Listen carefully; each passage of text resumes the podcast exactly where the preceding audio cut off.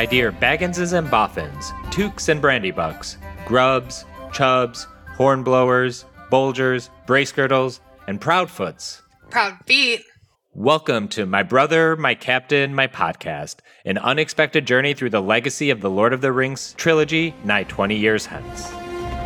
Smoke rises from the mountain of doom. The hour grows late, and Gandalf the Grey rides to Isengard, seeking my counsel. For that is why you have come, is it not? My old friend. Saruman. I'm Manu, also known as Manuclear Bomb. And I'm Emily, also known as JRR Tweeting. Today's episode is The Treason of Isengard, as we reach Orthanc and see some good old wizard on wizard violence. But first, our spoiler warning. While The Ring may have passed out of all knowledge and memory, these movies haven't. We will provide recaps in every episode, but we assume you know these films well enough, and we will also be greedily delving into the source text, interviews, commentaries, and maybe even the Hobbit films. So, we wanted to do a quick production rundown on these movies today because we will probably find ourselves saying Peter Jackson a lot, whereas in reality, these are giant collaborative input from all people involved. Hell, even the props contributed, like that orc helmet that broke Viggo's toe and got an even better yell out of him. Teamwork. Quick history here. Films were in development from 1997 through 2004, which includes the extended edition work, and primary filming took place for all three films from October 1999 through December 2000, though minor shots would continue to be gathered through 2004. All of this would be done in Jackson's native home of New Zealand, with seven different shooting units covering 150 locations. Jackson monitored all the units via satellite feed to keep it all in sync. Tolkien illustrators Alan Lee and John Howe would work as the conceptual artists, and Weta Workshop would be in charge of creating weapons, armor, prosthetics, and models, both miniature and bigature. Designs were meant to derive more from historical than fantastical designs at Jackson's preference. Some 48,000 pieces of armor, 10,000 arrows, 500 bows, 10,000 orc heads, 1,800 pairs of hobbit feet, uh, and 19,000 costumes were created for the filming. Jackson and his partner Fran Walsh began working on a treatment for the script in 1997, and it originally looked to be two films, The Fellowship of the Ring and The War of the Ring, with a budget of 75 million. Stephen Sinclair was brought in as a third writer, though he would leave, but his partner and Tolkien fan Philippa Boyens would end up joining the writing team. During this time, there was all sorts of production issues from demands for doubling the budget to demands to shrink the entire story into a single film. A bit of a content warning here. I don't want to elide that Miramax and specifically the Weinsteins were involved and may have prevented actors from getting roles, very actors who would later be revealed as victims of Harvey Weinstein. Not great. This would eventually lead to Jackson shopping around the trilogy with the making of video he had created, and New Line Cinema ended up being the film's new home. At New Line is where the full three film version would start to take shape, and a lot of the original cuts and sacrifices were worked back into the main narrative. There's a million things we can mention about what was cut, what was never what never made the original treatment, and what came back in as the film seemed to morph from 2 to 1 to 3 movies. That may just be a future segment or episode altogether. Howard Shore, of course, famously did the score, and like Jackson, will drop his name quite a bit there'd end up being around a hundred leitmotifs or so, and they'd interplay with one, eno- one another to create new leitmotifs. For example, each race or character that has a leitmotif will also often have a temptation variation that is their theme worked in with the one ring leitmotif. Or Legolas and Gimli moments may be punctuated with a piece of music blending elf and dwarf themes. The London Philharmonic Orchestra would perform the score, and lyrical vocal parts of the score would be written by Shore, Walsh, and Boyens. Those are the major players for us, but much like the story itself, we will keep tacking on more details down the road, and of course, things like music, prop work, and especially motion capture will be worthy of focused discussions as we hit major moments in these films. Yeah, and so I think one of the the really important elements of, of beginning to have this discussion about like production and the the meta narrative surrounding it is that um, while the varying ongoing problems with the production companies and you know the, the, sort of brief moments of production hell did put a lot of significant constraints on these films. And that doesn't mean that it was a film written by committee and it certainly wasn't a film written by algorithm. And because that's true because there's human involvement in it um, and because the creative team in particular did make the bulk of the creative choices um, we need to recognize that there are that there are reasons why certain choices were made and we need to be able and ready to talk about them. Um, and I am going to be kind of like a Debbie Downer for the first little bit of this episode. And I am very sorry about that. But I, but I do think that like it, it would be um, unfortunate for us as a podcast to, to not engage with some of these choices and, and the, the like ideological downsides to why these choices were made um, and what it says about sort of the world that, uh, that, you know, I say we, the Anglosphere was living in, in the late 90s, early 2000s, and then what it says about us as we think about them, these movies in retrospect. Um, and I think that the sort of ideological elements of um, these films is something that is not often discussed with the level of seriousness that it deserves.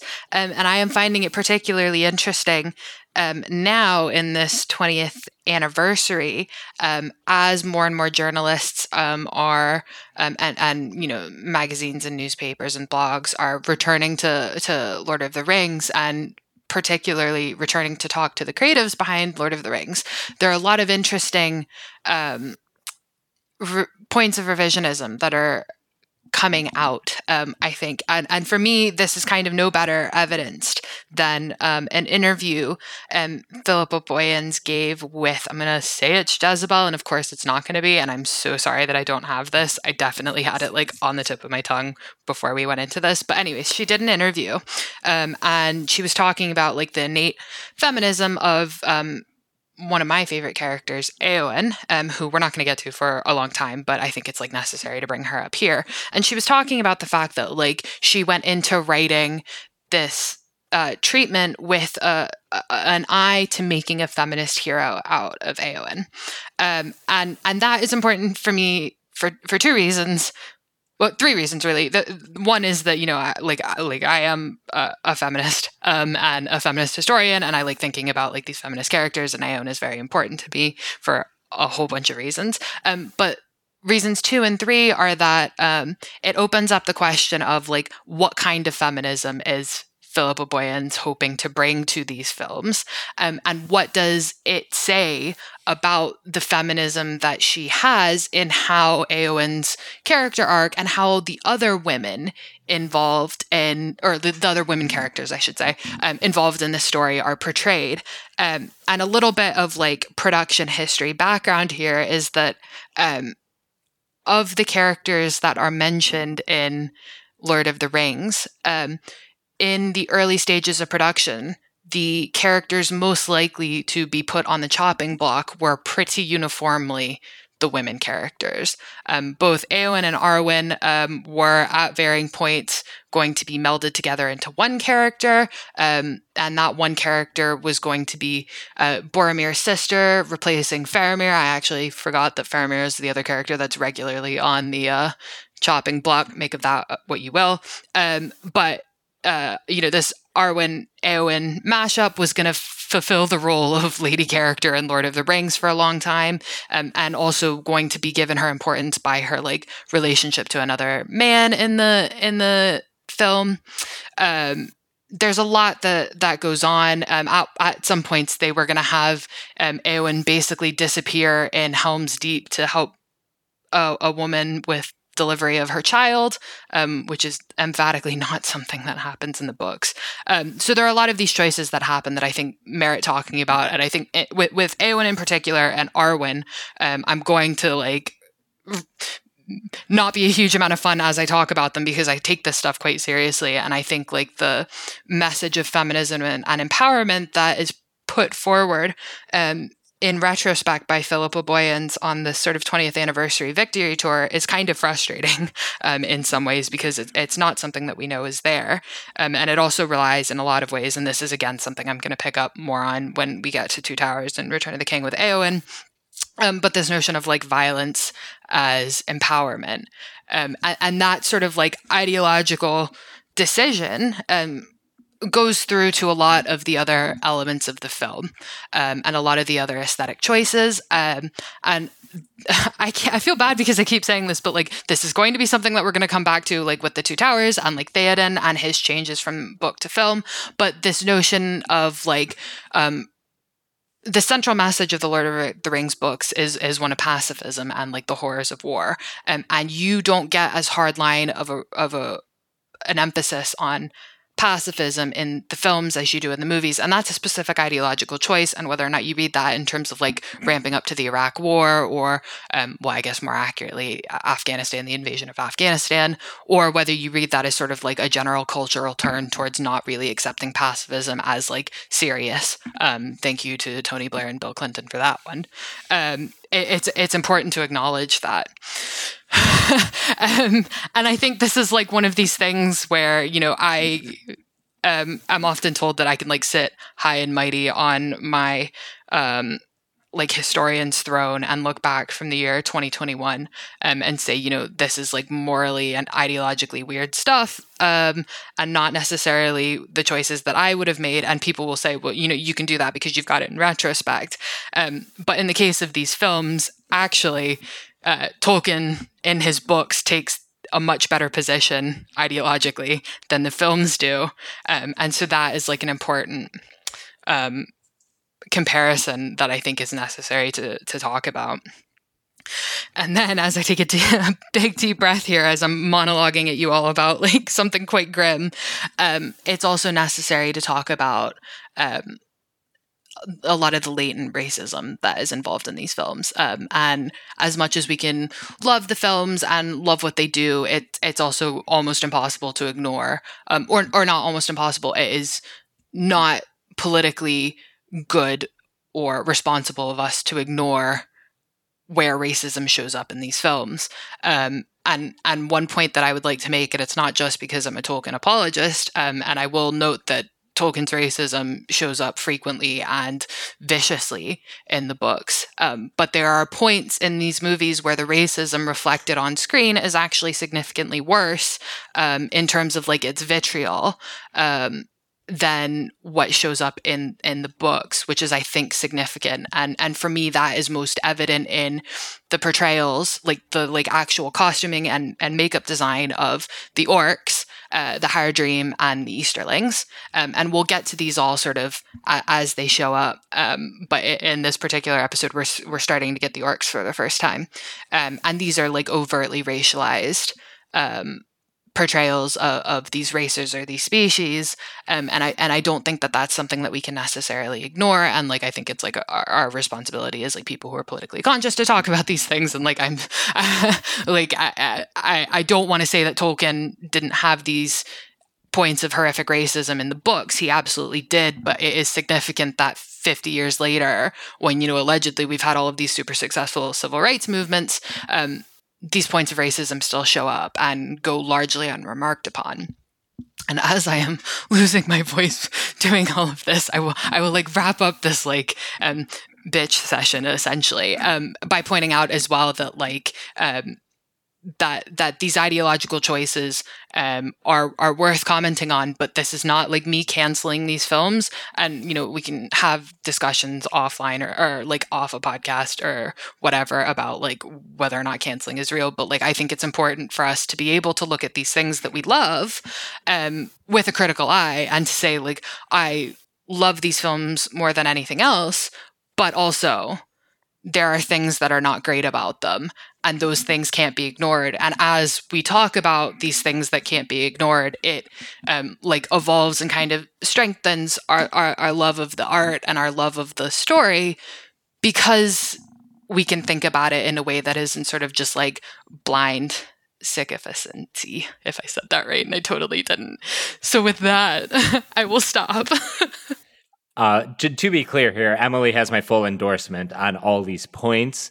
Um, I will say specifically that uh, definitely the portrayal of the Easterlings and the Haradrim, which is very Orientalist in nature, and definitely ori- Orientalist in the sense that it is depictions of Middle Easterners or South Asians, which is my identity. Um, I'm from the South Asian diaspora. So trust me, those those things aren't great. And despite that, The Two Towers is still arguably possibly my favorite film, period. So I don't think we would have this sort of discussion and this kind of meaty discourse about um, you know, the ideology of cinema if we didn't actually love these films. So when we do approach it critically, whether it's from this angle or any other kind of storytelling or political angle, uh, please know we're not saying that these films should not be viewed, um, that you should feel bad for liking them. In fact, like Legolas, you know, putting some arrows in the elephants is, or Oliphant, sorry, um, is one of my favorite moments. And um, I think this is one of the places where I'm very much in conflict because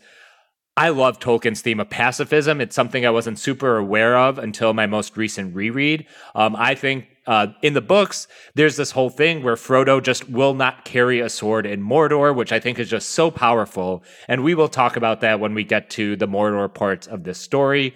Um, and if you followed me uh, from my Metal Gear podcast, a key point of all those Metal Gear Solid games is that you can play them all pacifistically and you can do them without actually killing people. Um, it, more or less. There's definitely you know story parts where characters die and stuff, um, but like pacifism is a very important thing to me. Um, it's a very important thing to most of the art that I enjoy, and rejecting violence is very important. And I think that is a theme that is lost in these movies, but kind of you know outing myself as being kind of inconsistent on this matter. I did mention in the opening episode that I really love these movies as action movies.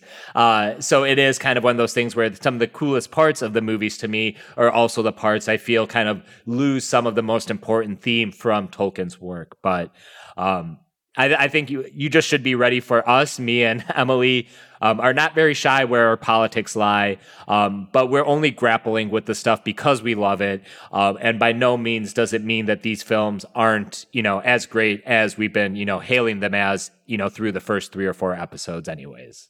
Yeah, and I think like it's it's also important to note, and like I, I think like I've been lucky because I have had this like this shit bullied into me as like over the course of my like history training, but like the ability to look at things of the past and to appreciate them for what they did, but also to appreciate them for what they say about where we were.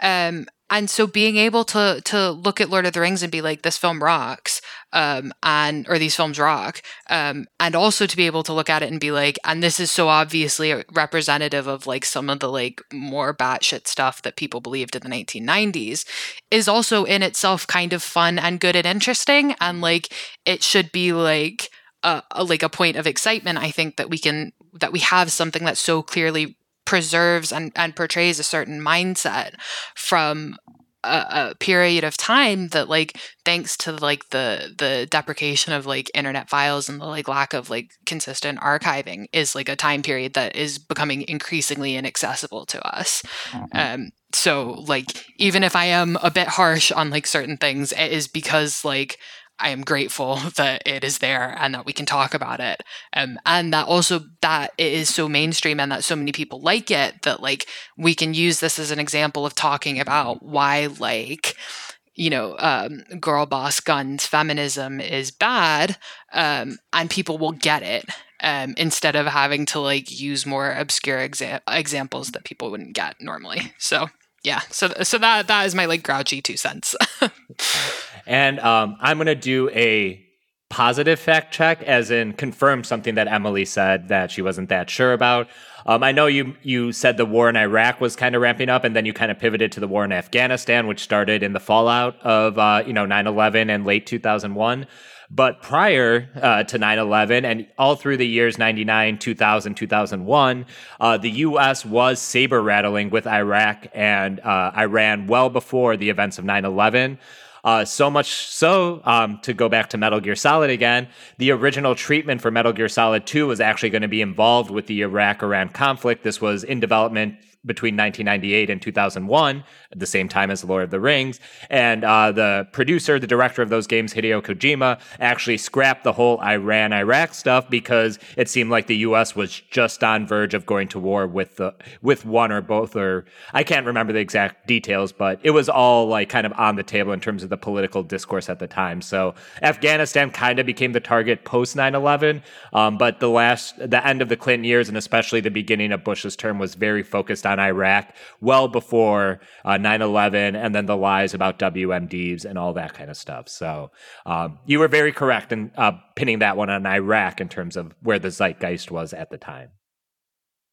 Yeah, like this is like this is one of these things that I love about these films as well, and and also the books is that like I get to have these conversations, and like I do not remember the 1990s because I was born in '98, but like that is something that like I don't think I ever would have been able to like talk about or know about or like read into other 1990 like other things produced in the 1990s if I hadn't like been able to have these conversations about Lord of the Rings. Like it is one of these brilliant historical documents for that point. Mm-hmm. And uh, just two more quick notes I want to add on this since we've kind of opened Pandora's box on it is that um, people didn't see the Lord of the Rings and then kind of fix their attitudes on this because a decade later, when Game of Thrones was starting, we'll still see a lot of the same racism and Orientalism uh, wrapped up in the Dothraki, uh, who Daenerys travels with in the first couple seasons, uh, who get kind of pushed to the back uh, through later seasons, but a lot of the same issues with what's you know how the Easterlings and the Haradrim are depicted um, can also be uh, extrapolated to you know uh, what how the Dothraki were treated in Game of Thrones, and I think some of that also is you know coming from Martin's source material there. And then the very last bit, you know, in discussing all this, is that there is going to be new Lord of the Rings content coming soon. Uh, you know, on Amazon. And we can see, you know, how are they going to adjust? Are they going to maybe cast, you know, not all white people for uh, these things? Are they going to, you know, be more sensitive to um, what flavor of feminism? Are we still going to be, you know, third wave feminism, girl bossing and gatekeeping all over the place? Or is it going to be, you know, a little more evolved, um, you know, and hopefully catching the more modern zeitgeist? So, um, like you said, it was definitely very much a product of its political times. Uh, but now, 20 years later, we can both reflect back on uh, what that meant, both for good and for ill. But then also, we can kind of track how new stuff that emerges in the Tolkien verse, which is a phrase that kind of makes me not feel great. Um, but we can see how uh, future uh, projects kind of try to work with that criticism and try to massage it out. Again, going back to the Game of Thrones thing, there's a new Game of Thrones prequel coming, House of the Dragon, and you can already see that there's more of a focus on getting more women and people of color in the writer's room, as well as casting um, not just all white, you know, blonde haired people for the major roles um, in the story. So um, seeing uh, art kind of react to itself and stuff from the same universe react to itself and react to criticism is definitely something we're interested in. Yeah, and I think this this brings up another really interesting point, and I like tend to say this sometimes to be really inflammatory, but I also sort of mean it, which is that like um, in the context of Lord of the Rings specifically, um, there were lots of women in in the writers' room, um, and it is significant and in some ways depressing to me that I think the like um, women characters presented in these films as written by women screenwriters are actually less developed and less interesting and less ideologically sound than the women characters as written by um, 50 something year old English Catholic man who almost certainly voted Tory his whole life. Um, and I think like that kind of relationship between like um, the ideological decisions that we make and like how, how much we think about like what our politics are and how we reflect those politics, especially in the context of like the 1990s and the post ideology world where like things are just moral now, um, is really important to, to think about as we go through these things. Um, and yes, yes, it is definitely something that um, is changing a lot with Game of Thrones and with Star Wars. And I'm not going to kick open that door too hard, but like it is something worth bearing in mind as we go through these things. Um, and also, I think is closely related to, and this is I'm trying to work this segue in um, to how, like for example, actors like Christopher Lee, who plays Saruman, um, think about their characters and engage with the the source material and the changing source material right the way through wonderful segue. we'll use that as a as a way to go into our recap for this episode.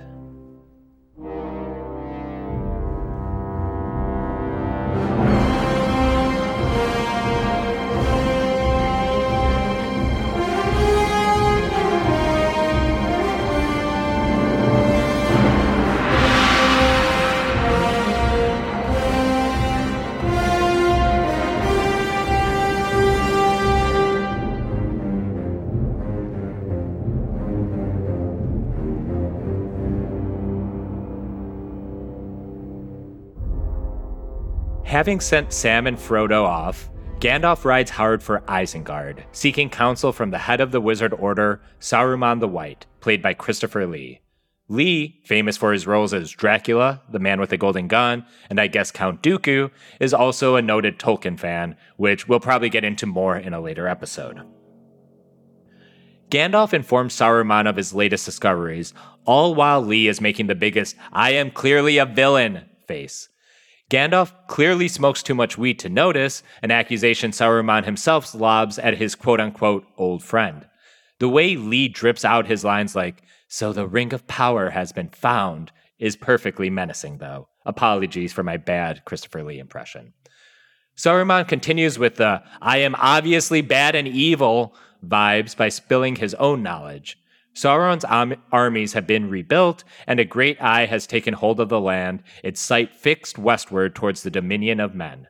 Saruman has been keeping tabs on the goings on in Mordor with a Palantir, a seeing stone that gave its name to a shitty Silicon Valley surveillance startup.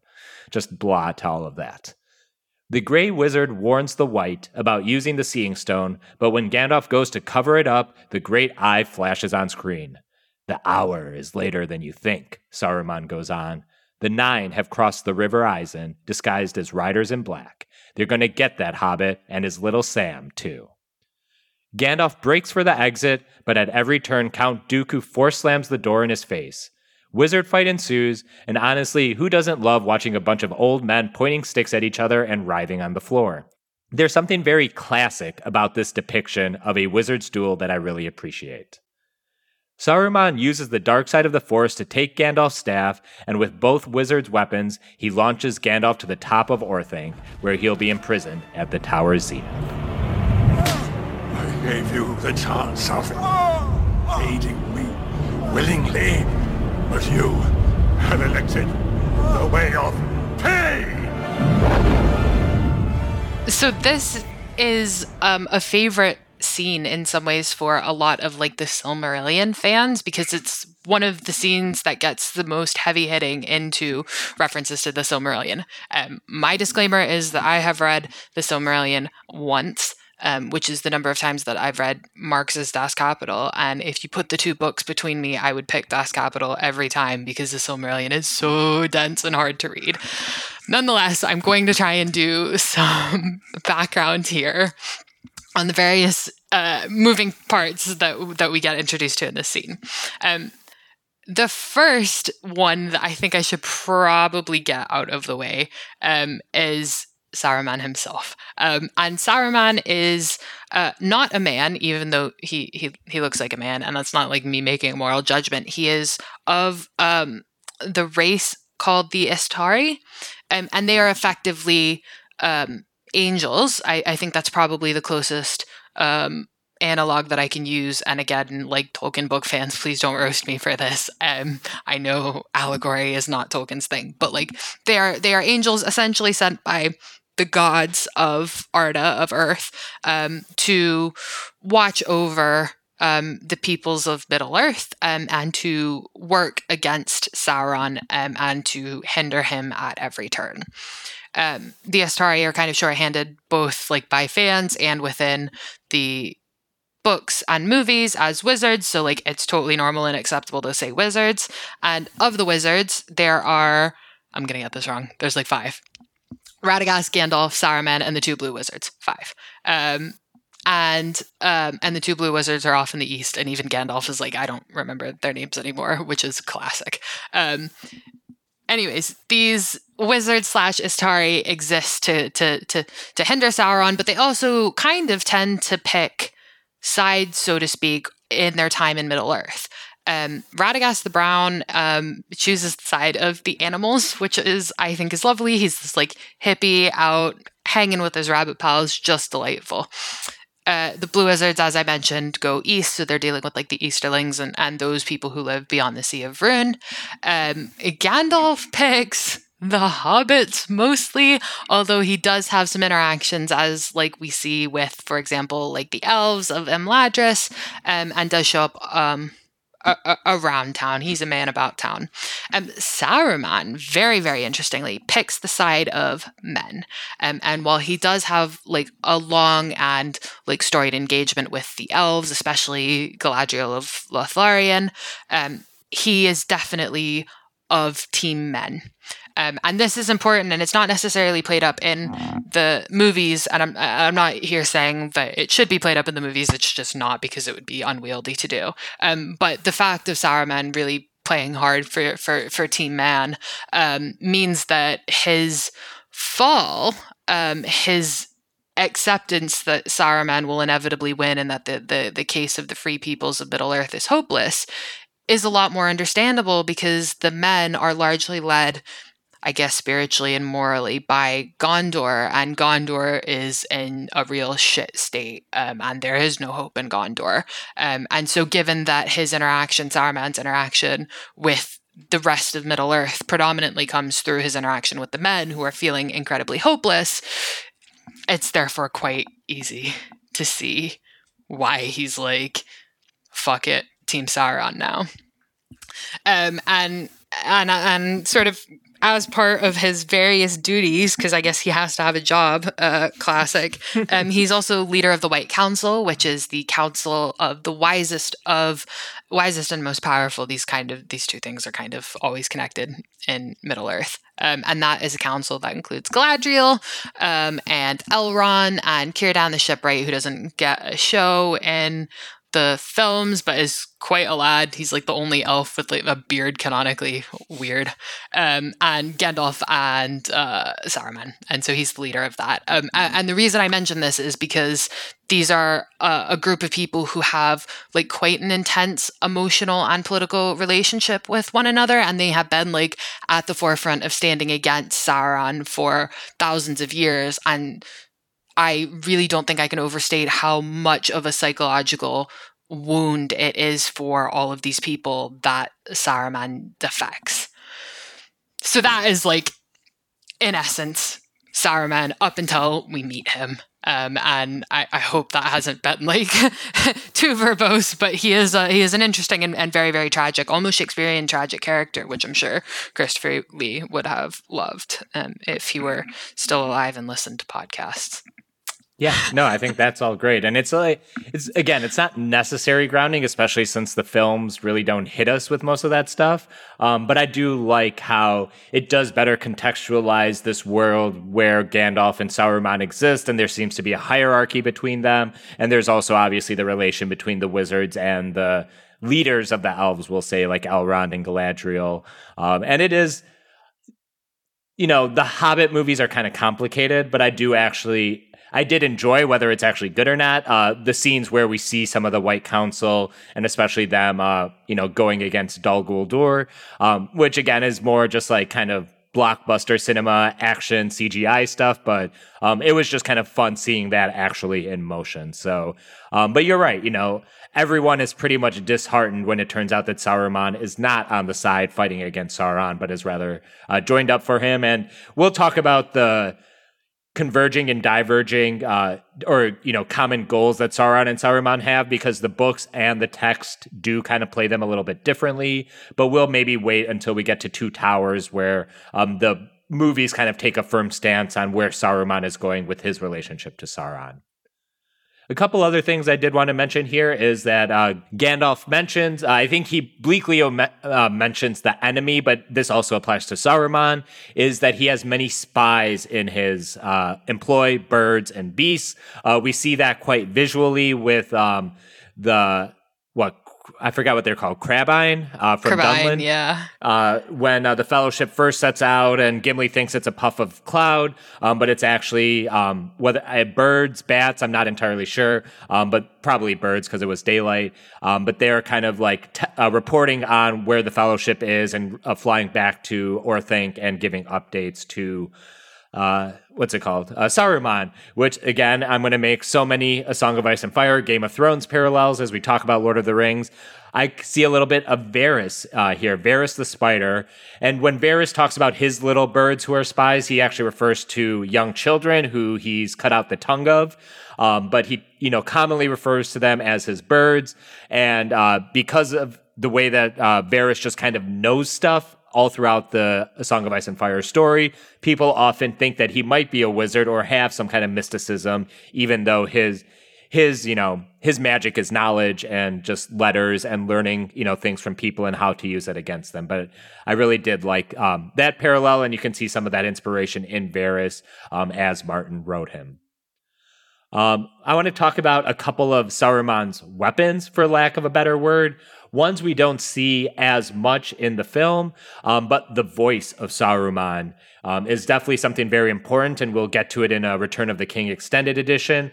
But even in the Two Towers, when uh, Legolas, Gandalf, or sorry, Legolas, Aragorn, and Gimli are in Fangorn Forest, Aragorn says, "Do not let him speak; he will put a spell on us."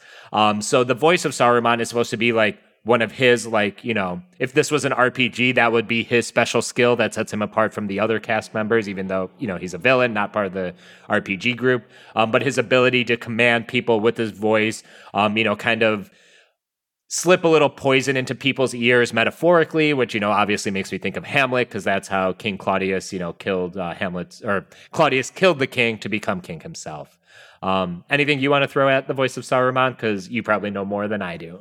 no, I'm just absolutely thrilled at that Hamlet reference. Um, I, just absolutely delighted by that because I, I think it is true. And I think um, as you get into uh, Saruman as a character, you do get this kind of elder statesman fall from grace that is very Shakespearean about it, and like um, I, I, I think that um, is helped in large part by like the gravitas of um, Christopher Lee, but is also like something that's definitely in the text. Um, I'm just absolutely tickled by that comparison right now.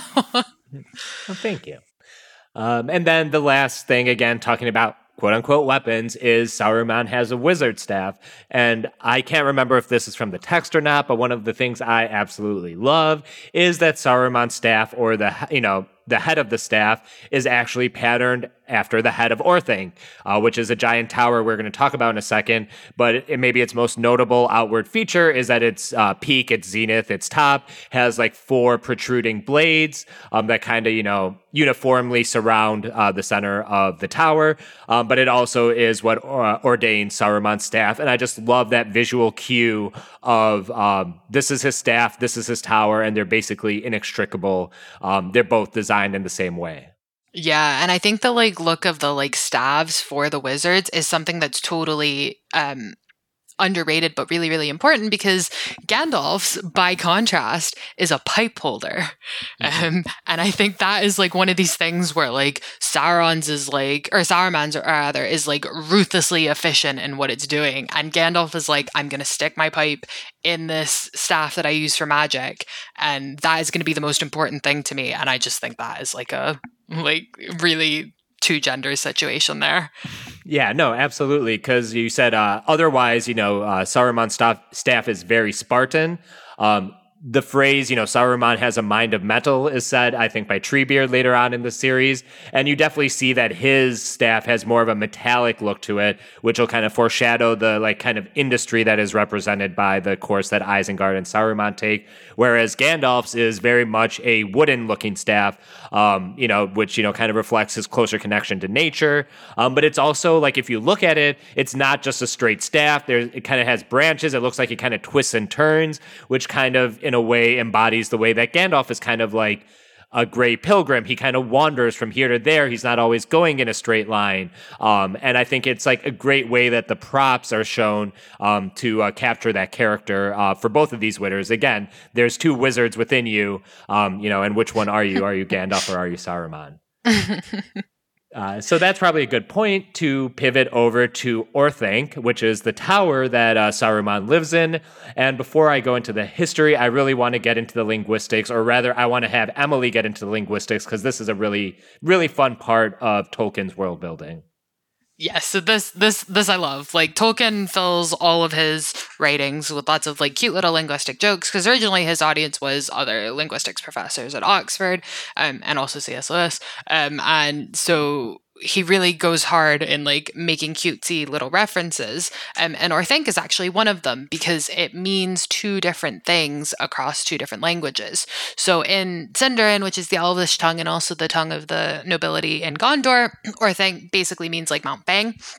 And in uh, the Rohir language, the language of the Rohirrim, um, it means cunning mind.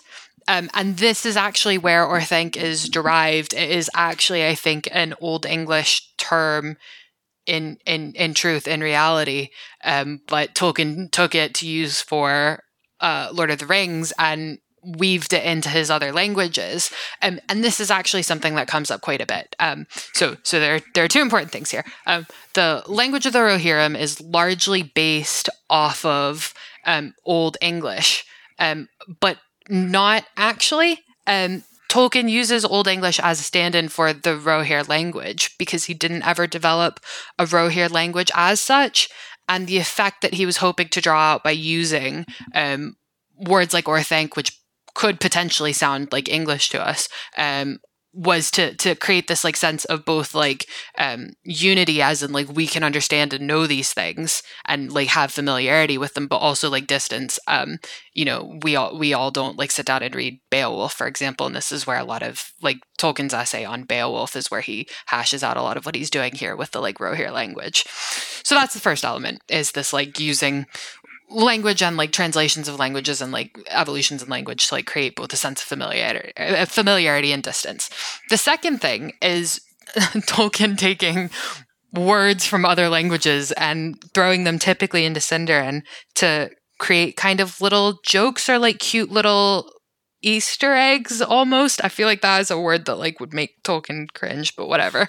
Um, another example of this like um, Mount Fang slash cutting mind for Orthanc um, phenomenon is the Brandywine, which is the one of the rivers of the Shire, um, is allegedly a corruption of Baranduin, which in Sindarin means golden brown river, from Baran meaning golden brown, and Duin meaning river, like in Anduin. Um, and obviously, Tolkien came up with Brandywine first. It's it's also a river in the U.S. It's quite a common river name, um, and later added on this Branduin element to it to to kind of give it that like sense of evolution within the world. Um, but this is something that that Tolkien does with Orthanc and does with quite a few other elements, and it's just like really, really lovely and sweet.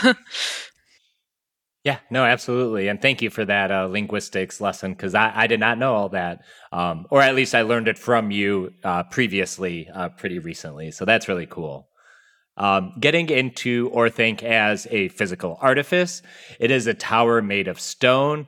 Um, and it's hardened to the point that no magic or weapon, weapon is really able to damage it externally. Um, it was constructed during the Second Age, uh, somewhere between 3320 and 3430. Um, it's not exactly known. And again, we're not going to concern ourselves too much with dates, um, but roughly it uh, was built sometime between the formation of Gondor and the formation of the Last Alliance. Um, it was originally an outpost in the service of the realms of Gondor, but the garrison would eventually be abandoned, and the keys of Orthanc would then be kept at Minas Tirith. Um, and then Saruman settled into Isengard in the Third Age, 2759. Um, at first, he was um, given approval to uh, settle in there by the steward of Gondor, who was named Beren at the time. Um, but by uh, the 2953 of the Third Age, he claimed Isengard for his own and not as, you know, whatever, you know, giving fealty to Gondor. Um, I don't know if you have anything you want to add to that. Um, just that it coincides with the creation of uh, Rohan as a state.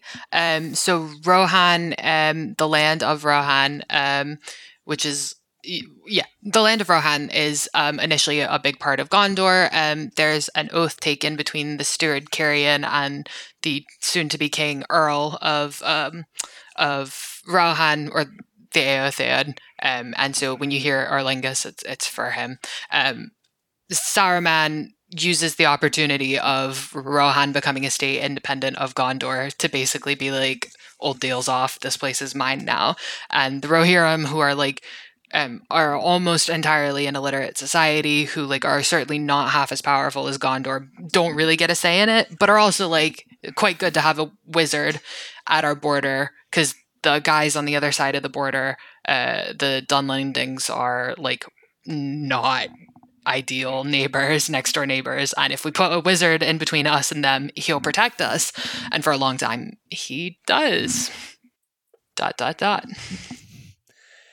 And then the last major piece of world building or wizard lore uh, that we get here is, I guess this isn't wizard lore per se, um, but the Palantir, um, the see- the lost seeing stone, um, the magic ball that you can look into, and for far seeing or divination, it's a very classical, you know, mystical trope in fantasy. Um, but you know, we get to see how um, it's you know portrayed here. Um, the palantir we see is called the Orthanc stone in the text, and it's supposed to be one of the seven seeing stones, which Emily can tell us all about. Oh, oh no! Um, so, um, and I have a note here to not mispronounce a name that I'm about to mispronounce. Anyways, no, I'm not. I'm gonna do this. Silmarillion fans, don't come for me.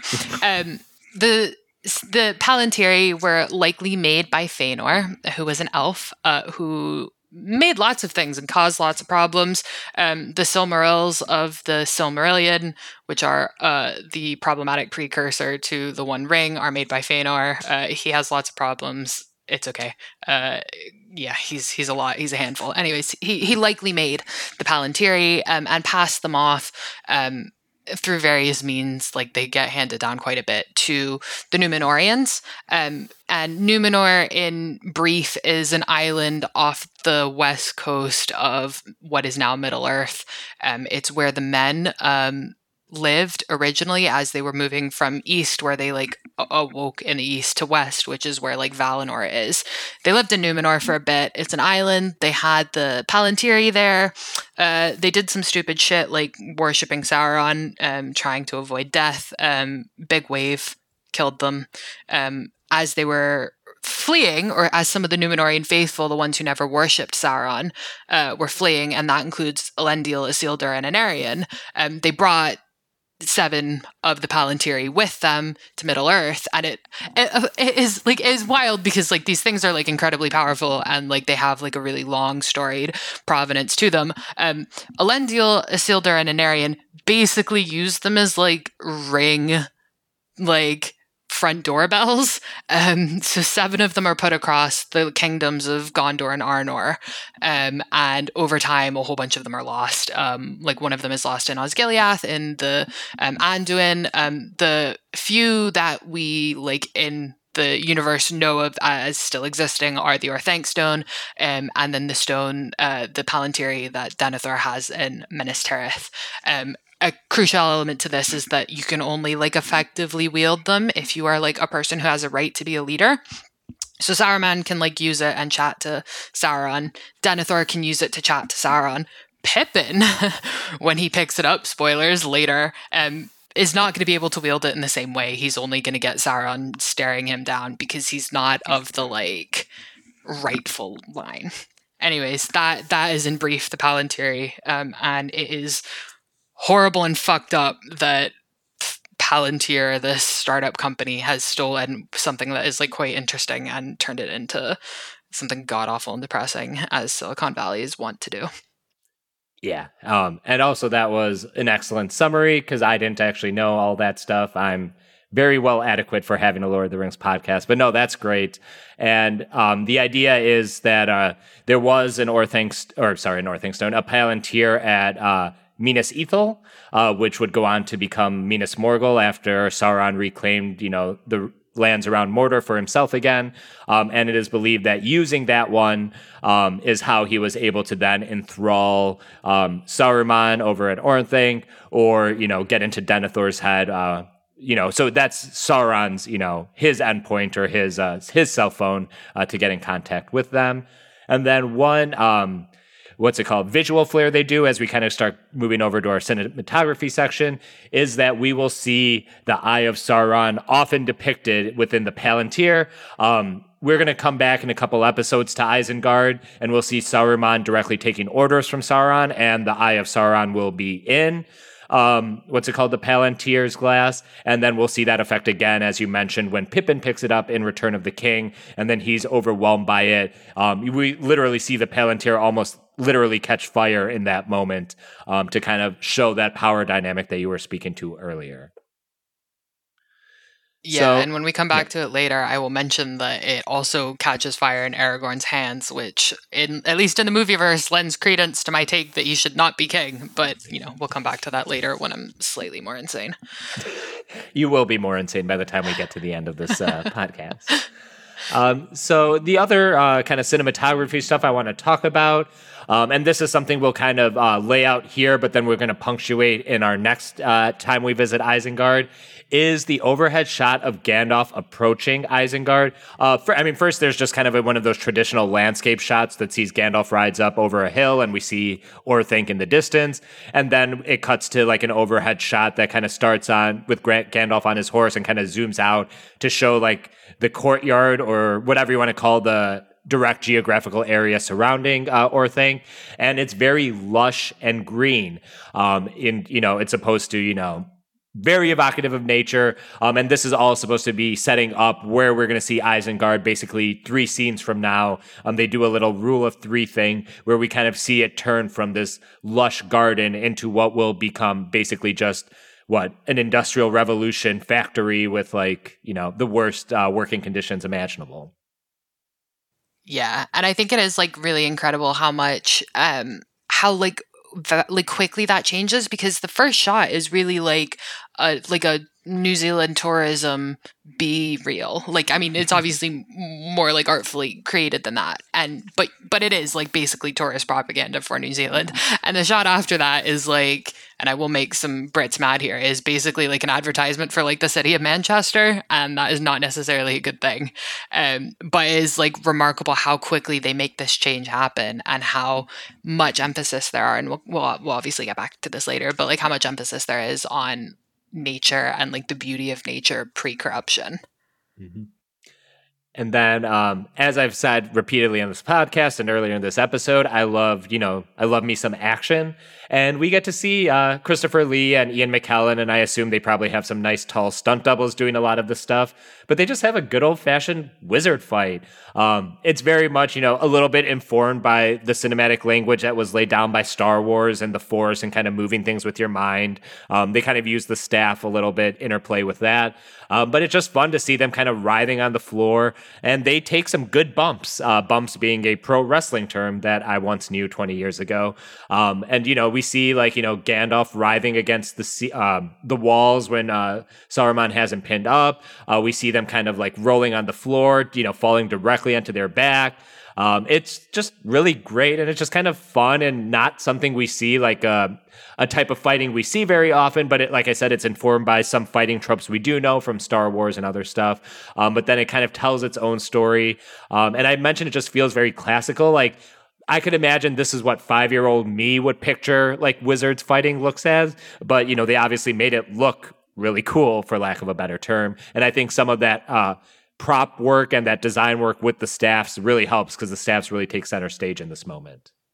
Yeah, and I think there's like a certain like agelessness that's introduced to both of these characters, and like I'm I, like I'm trying to be like careful about how I phrase this because I don't want it to seem like I don't think that like older people can be physically fit, but like both of these guys are meant to be hundreds of years old, and yet you get like you know there there are some there's like some like i think visual incongruity in seeing like men who look very very old fighting with like the like swiftness and dexterity that they do fight in this.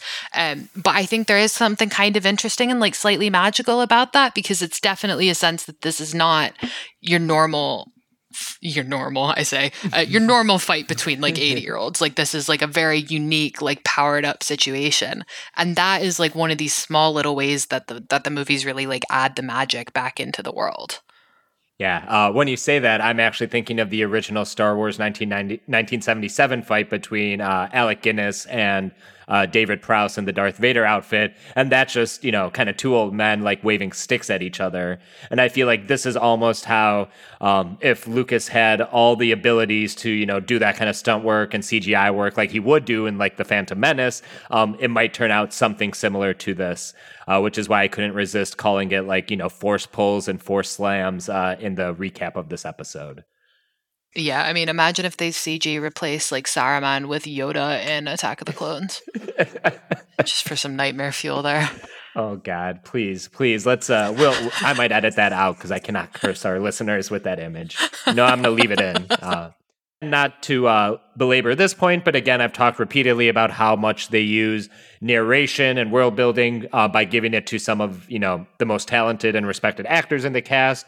Um, we have Saruman doing some of that world building for us here when he's talking about Sauron's armies, and we even see a nice little trick where um, when Gandalf's riding to Isengard, we kind of get an overlay of Saruman narration talking about how the hour is getting late. You know, the fires of Mordor are started up again, um, but then it kind of blends perfectly into um, the dialogue that Saruman and Gandalf will have when Gandalf actually arrives. And this kind of narration tool actually kind of makes it seem like Saruman and Gandalf are kind of having a conversation mentally, you know, using the Force, um, you know, kind of starting this conversation before they're physically in proximity with each other. Whether or not they actually were or not, it doesn't really matter. But it does, again, create that sense of magic and wonder that should be surrounding these wizard characters. Yeah, and that like sense of storybook as well, because like um I, like I feel like it's my like favorite little fact ever. But like the the reason The Hobbit as like a book came into existence I, I, as a book, not as a story, is because Tolkien was telling it to his son, um, and his son kept picking up on factual errors um, between each you know bedtime story each night and being like well you you said the dwarf was you know brown hair last night. Now now he's got ginger hair. And tolkien was like ah oh, shit my kid's smarter than me. I gotta start writing it down.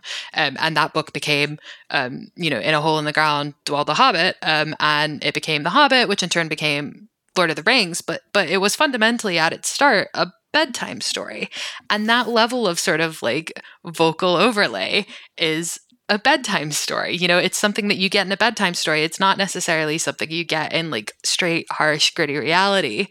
And it almost makes me think, and in some ways, and maybe this is just like my special brain kicking in here, but like it kind of reminds me of um, Princess Bride. Um, and that feeling great. of like having someone like older, like uh, whether a grandparent or whoever, like reading a bedtime story for you and doing all of these fun voices.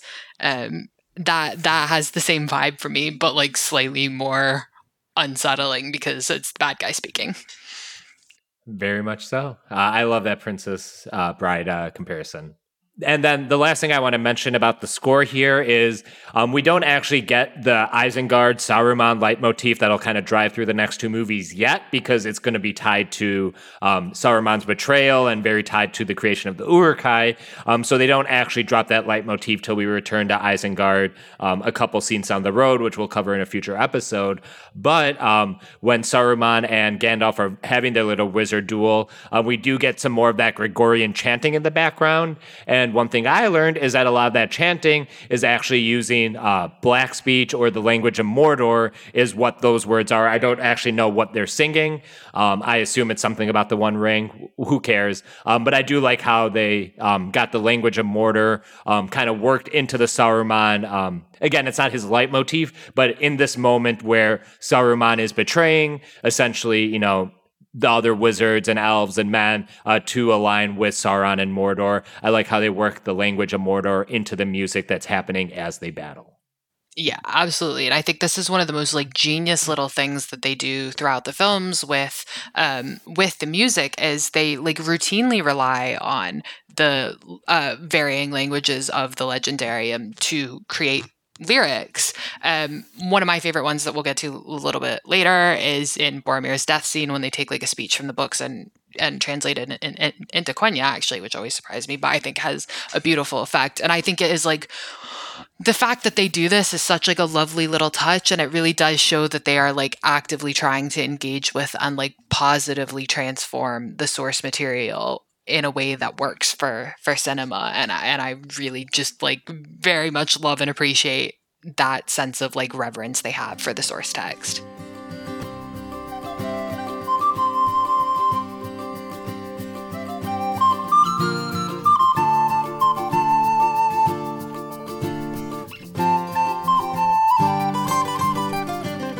So now we'll take it to our token Tolkien book analysis. Uh, and we've kind of discussed a little bit about uh, the Order of Wizards, the Maiar, the White Council, but I want to give a little more space here for Emily to add anything else she would like at this point. Yeah, so I, I, gave an overview of the White Council, but one of the things that I want to get into talking about slightly is the the way that like power changes and like the lay of power changes between um, the books and the film. Um, and the White Council is obviously not present in these movies. It is present in The Hobbit. Um, I've only seen the first two of the Hobbit films, so God knows if it's in the third one. Um, I may never find out if I'm lucky. Um, but oh, I'm going to make the, you watch it for this uh, podcast now. the monkey's it's, paw it's terrible. curls. It's terrible. I will apologize a little bit for parts of the first two movies, but woof at that third. Like woof. Like I. I like everything, and I just cannot like that third Hobbit movie. oh no! But sorry, oh. I, I, I, don't want to. Which might make it great podcast material because people love podcasts about hating movies. So um. yes, let the hate flow through you. Oh yes. Um, another great Star Wars line that could also fit in this one. Anyways, um, so so the White Council, um, in effect, represents like the balance of power, and not like in a like power spread this way, as in like who has all of the power in Middle Earth. Um, and in the books, no, sorry, I'll start with the movies. In the movies, um, it is made clear that there are no men on the White Council. Um, the White Council is Galadriel in the movies is Galadriel, Elrond, Gandalf, Saruman. Yeah, and Círdan is not on there. Um, in the books, um, it is all of the same people plus Círdan who actually shows up. Um, but there's a very different sense of how this plays out. So it's Galadriel is kind of the representative of the elves. Saruman and Gandalf are like Saruman speaks for the Istari. Gandalf kind of speaks for like everybody else in Middle Earth. Like he doesn't really speak for the dwarves, but he kind of speaks for the hobbits. He's the like auxiliary delegate. Um, Elrond, Elrond half elven, um, functions as the the the voice of men. Um, and it is significant that he is not played up in this way, and that Saruman's relationship to the men and that's capital M there, is not played up in the same way in the films because there's the sense of like subjugating um, the role of men in the wider universe. And, and in a lot of ways like not playing up the fact that Saruman thought it was like wise and reasonable and good to make himself an ally to the men is a way of kind of taking power in the movie universe away from the men. And um, they are essentially um, they they've essentially undergone a loss of autonomy and a loss of uh, of like um, competency and capability in the movie universe in the face of all of these like essentially like magicians um, and guys who can do scary things with their minds. Um, I, and this is significant because it really like builds up the hopelessness of the men's cause, but also really allows them to become the scapegoat in some ways and this is one of these weird conflicts in, in, inherent in, in the way the movies presents these things because they're simultaneously unempowered but also empowered to be the only ones who can ever fuck up things mm-hmm. so even though they don't have the same power as the elves they don't have any of the magic they like don't really have any of the like istari i mean saruman occasionally shows up but he's not really helping them out on a daily basis they don't have this like extra power up magical power up and yet, it is Galadriel who blames them for everything going wrong with the ring. And yet, it is Saruman who says, you know, well, who doesn't say, but who implies like the strength of men is failing. Um, there's no point dealing with this anymore. We may as well throw in our lot with Saruman. With Sauron, oh my god, I'm going to do this the whole way through. Um, and it's Elrond who says, who actually says, the strength of men is failing. May as well just get on my boat to Valinor because there's not worth it's not worth fighting around anymore. And I think this like ongoing sort of weakening of this relationship of men is kind of a, a, key moment in Sauron's development because it turns him basically just into a straight up dickhead, which is fine. Like that, like that makes for a good movie. But it also kind of like changes some of the like slight political nuance involved in um in this story, which I also kind of feel gives rise to like this slightly weird and inaccurate criticism that there's like no politics going on in Lord of the Rings. Um, George R. R. Martin is like the big name purveyor of this take, um, and I I hate it for like I hate him for it because I think he's wrong, but I also think it's launched like a million other like badly read takes on the politics of Lord of the Rings. Like the politics are there, they've just been slightly changed particularly in the context of the 1990s and the post ideological world um, in the movies. So, so that's there. Um, Saruman is definitely like the bellwether in some ways for this like disempowering of the men folk. Yeah, no, that that's I like honestly had never given much thought to any of that, uh, and I think it kind of it's kind of like the films kind of have this feeling like by the end of it, it it falls to men to pick kind of themselves up and kind of put everything in order. Um, like they have help from the other races, but that slowly diminishes through the movies. Um, you know, because like you know the elves show up at Helm's Deep, but uh, when we get to uh, you know the Battle of Pelennor Fields, it's all men plus you know Gandalf and some hobbits. Um, well, I guess there's a ghost army in there too that helps out, but they used to be men at least. Um, so you kind of see it's like there's kind of a a through line of men have to kind of figure it out on their own after um, what's it called? All their allies abandon them or kind of just naysay them, think they're not weak um, which kind of reminds me a little bit of the scouring of the Shire, in that in the end, Gandalf's like, no, now you guys have learned how to pick yourself up as hobbits. Now it's your job to deal with this. You know, my part has played in it. Um, you know, you guys have to set your own affairs in order, um, which is not a comparison I had really thought about before, but your wonderful analysis there um, just kind of like lit that light bulb in my head. This is literally just my like relentless pro like kingdoms of men agitation. Like I really just like I also think in the books they get like a really rough go of it. Um and like I, I have a whole spiel about the Council of Elrond in the books and how like Boromir in particular is really screwed over. Um and it's just because Tolkien's like not really thinking about what the implications of all of his words are. But yes, the men are good, um, and they are screwed unnecessarily, and it's not their fault.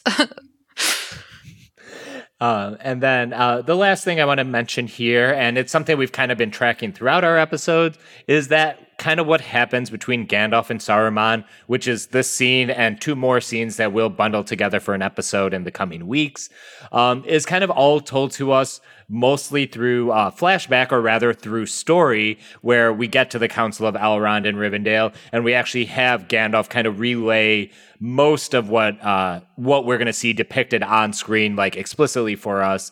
Um, and then this goes back to something we talked about in our initial episode: is reading the Lord of the Rings. You really get the theme more of how stories are passed on and how much of the plot itself is conveyed via story. Like things happen that we, the reader, are not completely clued into.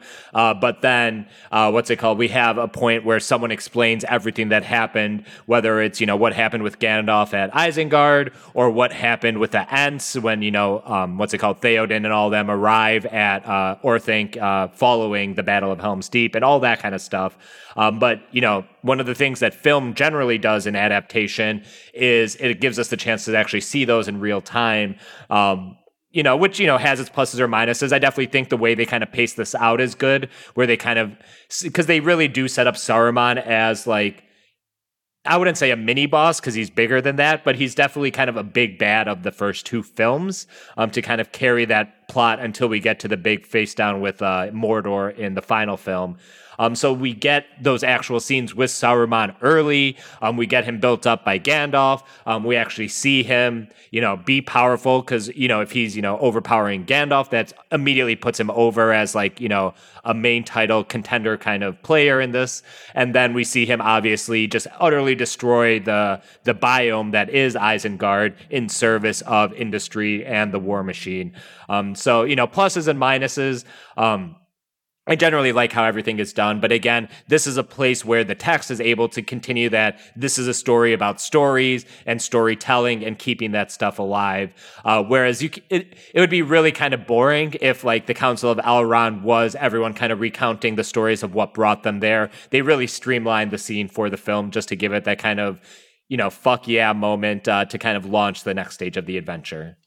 Yeah. And there is like one moment that I really like, and there's absolutely no way they could have ever portrayed this in a, in like a way that wouldn't seem laughable on on screen. Um, but um, Gandalf at the Council of Elrond, as he's recounting this episode at Orthanc with Saruman and Saruman's betrayal, talks about how he looks at Saruman properly for the first time and he sees that Saruman's white robe is actually rainbow colored and Saruman has this line that's like I am become Saruman the many colored and Gandalf quite flippantly replies, I liked the white better.